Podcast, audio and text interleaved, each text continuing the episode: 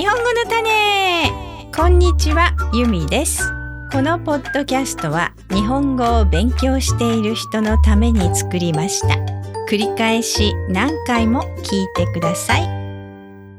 人生100年というキーワード。これは保険か何かの CM で聞いたんですけれども初めて聞いた時ちょっとドキッとしました。人生80年ぐらいだよなと漠然と思っていた私にとっては、まあ軽く20年伸びたわけです。人生の時間が。もちろん長生きできるっていうのは素晴らしいことなんですが、その保険の CM によれば、生きている分、お金もかかりますよ。だから、うちの会社でお金貯めてください。保険に入ってください。というような内容でした。確かに長生きって素晴らしいことですが、まあ、リスクもあるんですね。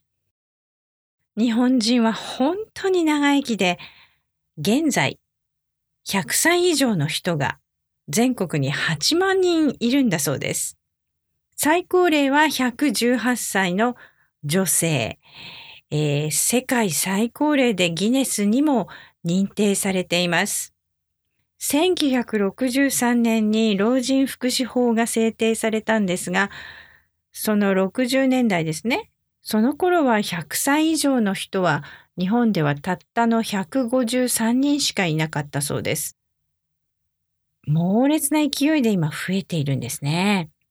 まあ、日本人の食事、和食が大変健康的でバランスが良いということで世界的にも有名になっていますが、野菜中心でお魚をたくさん食べる生活でよく動きますね。日本のおじいちゃんおばあちゃんは。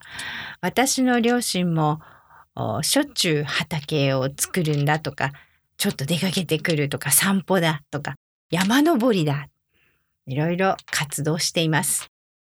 私も日々健康で長生きするためにいろいろ努力していますと前回お話ししたんですが、今回は美容の面で、美しさの面で お話ししたいと思います。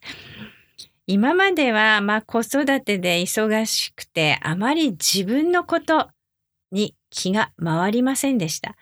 いつも子供中心、子供はどうかしら、あの子はどうかしら。でも、だんだん子供も大きくなってきましたし、えー、ちょっと自分のことにもう少しお金も時間もかけてみようということで、少し前にセールだったので化粧品を買いだめいたしました。顔にこうペタッと貼るマスクも買いだめしております。夜な夜な顔にパックを貼り付けて、えー、リラックスしていますけれども、お肌の調子を少しでも良くしようと努力しています。フロリダに住んでいると紫外線がものすごく強いので日焼け止めは毎日欠かせません。そして顔をこすらないようにそーっと洗顔しています。このお肌への摩擦っていうのがすごく良くないらしいんですね。あとはビタミン剤も毎日とっています。プロテインとっています。ビタミン剤もちろん野菜もたくさん食べるようにしています。おかげで化粧のノリが以前に比べるとだいぶ良くなってきたような気がしました。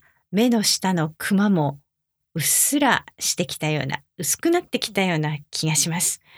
まあ、とにかくできることは何でもするという方針で今頑張っております。これであの、もし私が大変なお金持ちであれば、エステに通ったりとか、まあ、あ美容整形なんていうのも考えるんでしょうけれども、そういうことは一切していません。お金をかけずに美しくありたいなと努力しています。美しく長生きで頑張りたいと思います。このポッドキャストのトランスクリプトが欲しい人は、まことプラスメンバーになってください。www. まことプラス .com を見てください。それではまた、日本語の種でした。